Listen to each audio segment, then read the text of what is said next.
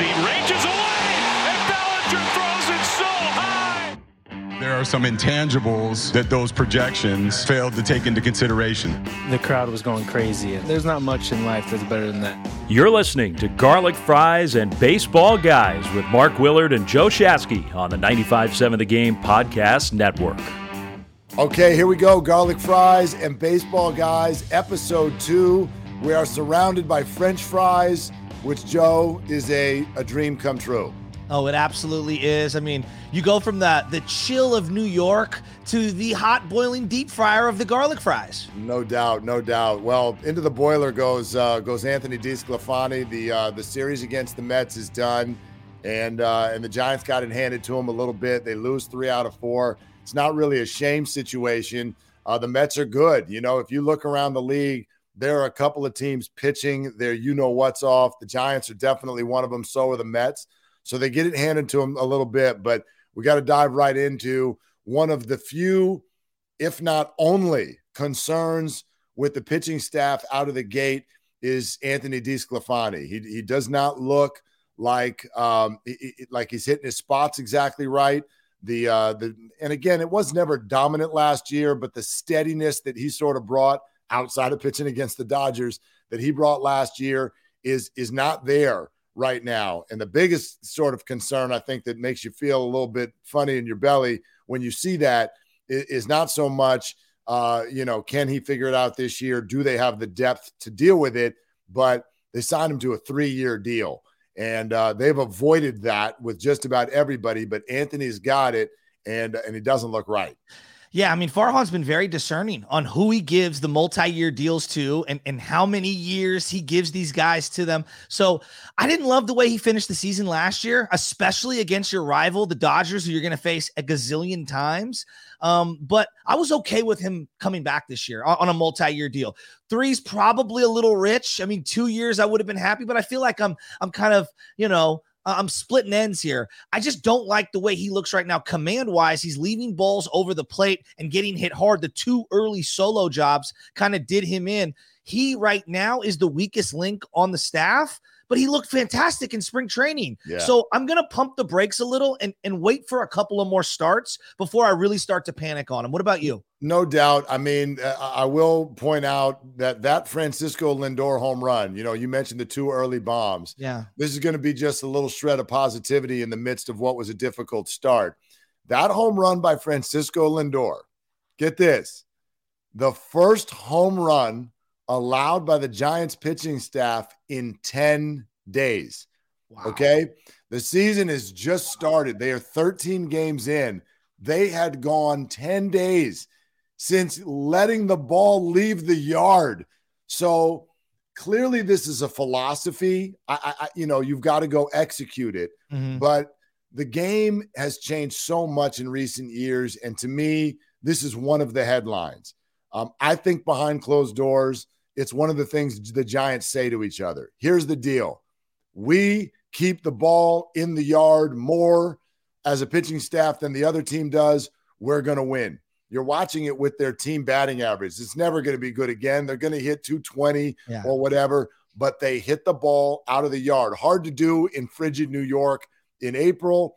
Um, but, you know, e- even in this series, they had a few moments they're going to, as the weather gets warmer, they're going to hit more home runs than the opposition. And I think that's their philosophy. So even though it, it, it wasn't good in game four against the Mets, that was kind of a silver lining. I was like, you got to be kidding me. They hadn't let an opponent hit a homer in 10 days that statistic blows me away, especially considering you had a doubleheader and you had a bunch of arms being used in that game because Cobb went out early. Logan Webb takes his first L in what feels like a year, maybe more. 24 starts, 24 I mean, starts. And people are losing their minds. He gave up three runs over almost four innings. Like it's not like he got shelled like Ohtani did a week ago for nine over two. So I think everybody needs to relax. They've won three out of four series. And this Mets series, to me, I actually come away feeling encouraged because the pitching staff absolutely battled, and it feels like this team just needs to break out with runners in scoring position. And I, I believe that's going to come, Mark. Yeah, no doubt. I mean, listen, uh, you have to work hard right now, I think, to mm-hmm. find concerns with the pitching staff. There just aren't that many of them. DeSclafani is one of them. If you want to talk about Doval's control, Jake McGee's velocity. I mean, these are things that, that that are obvious and aware of, but but honestly, there has been so much good. Can we talk about Carlos Rodon for a second? Oh my gosh. You I mean, this. There's two pieces of Carlos Rodon. I mean, there's the obvious, there's the dominance and the Yes. But can I talk about the piece that I love the most? It's not even just like 29 Ks in his first three starts. It's also the look on his Yes. face. I mean, this man, the Giants for years have been a team that sort of suffers from like guys look like they're just like, man, just blah, like bopping around, right? Remember when we were like, they need Pablo Sandoval as the only guy with a personality. This is something that's really welcome on this club. You got the energy of a Joc Pederson and the Mhm. intensity of a Carlos Rodon. I watch Rodon pitch. I immediately think postseason.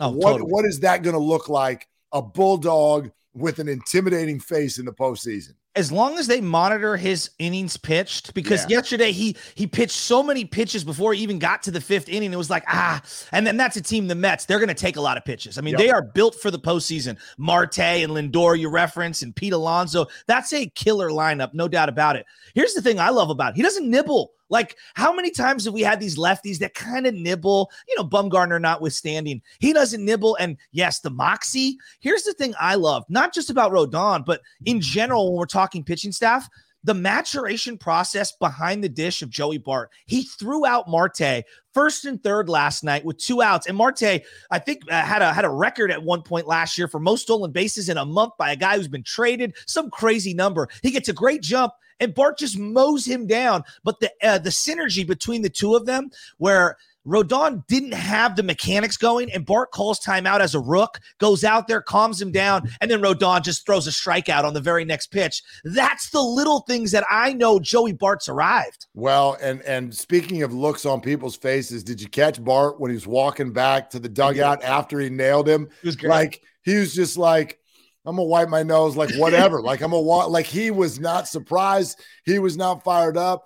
Yeah, he looks like a big leaguer, and I know his batting average is is, is down. It's first of all batting averages, stats, stuff like that early. Uh, there's going to be highs and, and lows. I don't think Joey Bart is ever going to be a guy who hits too far north of, of 250. That's probably not his game.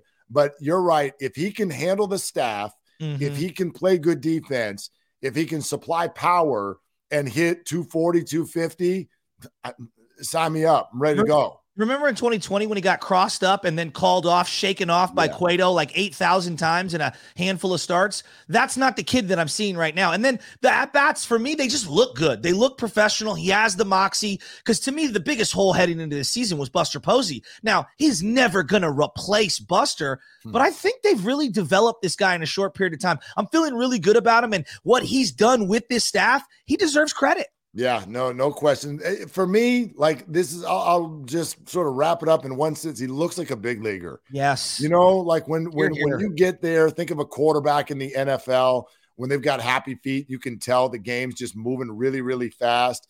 Um, obviously, baseball doesn't move that way, Mhm. but at the same time, you can tell when somebody is emotionally feeling a little overwhelmed or frustrated. Mhm. You know, I think there were times when he kept hitting the wall instead of getting his first home run.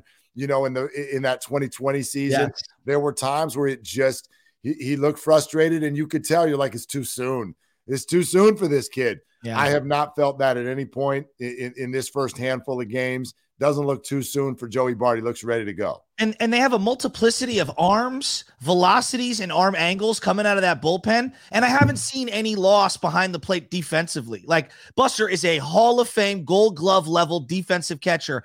I haven't seen a precipitous drop off with him back there. You got submariners, you got lefties blowing 95 in Garcia, you got Brebbia up there throwing the kind of a 94 mile an hour fastball. McGee can be wild. Mechanically, Doval's a little off right now, but I feel like the kid back there has been a really good backstop. So I'm really encouraged with him. Well, important to note also, I, I want to point out that last season, which was so, so epically amazing 107 wins, if you go back to this time last year, a lot of what ended up developing hadn't developed yet, right? I mean, they blew that game in Seattle right out of the gate. They went to San Diego. They were able to kind of hang in there, but the bullpen roles were all over the place. Little did we know that in the next couple of months we'd get our first taste of a Camilo Doval and then see what he would become down the stretch. Brebbia hadn't come up yet. Dominic Leone hadn't come up yet. Another name. Uh, there, there were a number. We remember, oh gosh, Yeah. is Tyler Rogers going to be your closer? He can't strike anybody out. Yes, there was Jake McGee and he was dominant, but so much of that developed. I want to point out that look at the way it looks to start the year this year. agree. Like they've they've got some things that took a while to develop last year that are already in place to start the year. I'm a big believer that a bullpen needs defined roles. And even though the Giants are like, well, we're not going to tell you who our closer is, and one day it might be Doval, one day it might be McGee. That's fine. One day it might be Tyler Rogers, but that is their role. Yes. That is those are late inning guys. Uh, it took a while last year. This year, I feel like this group they know who's who. Alvarez and Garcia, you're going to get the lefties. Brebbia, Mhm. Leone, you guys are going to handle sixth and seventh. It, it just feels more solidified out of the gate. I think that's going to pay off for him. Yeah, and Tyler Rogers feels like he's picking up right where he left off last year, which is a great sign. And McGee, Doval, whether it's closer by committee, like at this point, I, I just think they, they just play the matchups the way they've been doing it and go with who's hot, who's available. You know, they don't want to pitch anybody three days in a row. That was kind of their mantra last year. So, like, do you have any specific thoughts on who the closer should be every single day, or do you like what they've done thus far? No, I mean, I think that's part of what this group earned last year is the right for us to say, you know what, like we're going to judge you on the back end and not on the Yeah. front end. Yeah. You know, they're smart. Whatever they did, it usually worked. Um, I mean, Bruce Bochy came on uh, our show a couple of weeks ago and and said something that I'll never forget. He uh, he was kind of like, um, you know, I, I I don't like the fact that everybody thinks that I just went from the hip and went with my gut. You know, uh, Bruce Bochy, I'm, I use analytics all the time. Like he he wanted data too. He wasn't just like, boy, let me uh let me let me look into my crystal ball and put a hat on and I think I'll go with Athel. No, like he had the data too. This group knows exactly what they want to do in situations. They're human beings, the players are, so it's not going to work out every time. But but no, mix match, be ready, have depth. If if something's not working, be ready to go to the next. They're going to need to do that uh, really soon here because of the doubleheader Yeah. and, and the potential injury to Alex Cobb.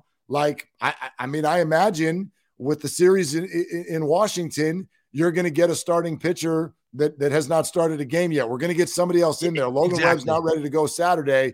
So someone's probably coming up. So that depth will get tested, and this is their calling card. There's no doubt about it. And as we look at just kind of the everyday lineup, I know there's some other players that we're going to get to later on here, but the guy that I feel actually really good coming out of the Mets series is, is Mike Yastrzemski. Uh, he started Yeah. off the season kind of on a deep freeze, and you're wondering, wow, is is is it just the league is adjusted to him and, and he hasn't adjusted back? Because the guy in 2019, 2020 was awesome. And and I and I I didn't think that that was a mirage. I thought that he was a real legit ball player. Not that he's a superstar or even a bona fide all star, but just a really good baseball player. It's good to see his bat hot right now, Mark. Yeah, well, and I love the way he started the game. I want to point to one other thing that I think has been an underdiscussed characteristic of this particular, the 2022 Giants, is uh, they have suddenly decided. Remember the whole like, don't bunt, you're taking the bat out of their hands. They're like, you're shifting. I love it. Boop. I mean, how many? Yaz it. did it to start off the Mhm. game. Belt has been doing more of it. Joc Pederson famously over there at Machado. Um, you know, when the Padres were playing, uh, I, I love it. I love it. They're going to constantly put pressure on the defense, and, uh, and and and they've clearly been working on that in the cage. No doubt. And they've got two guys right now who I thought would be contributors early on in LaMonte Wade and Evan Longoria that haven't even played yet. So Great I'm. I'm very encouraged after the first four series. I I don't know how you can't be optimistic. A lot of the things that we were foretelling before the season started have come to fruition, and some of the flaws aren't as bad as I thought. you forget about LaMonte Wade. I know. I mean, you forget, right? I I, mean, yeah, that that left-handed outfield reinforcement, first base reinforcement. Um, in theory, he's uh he's coming very, very soon. and um, with all the, right. the Duggar oblique injury, it's like almost uh, weird timing, isn't it? Yeah, the timing could uh, could line up good if LaMonte can get himself going here soon. Um,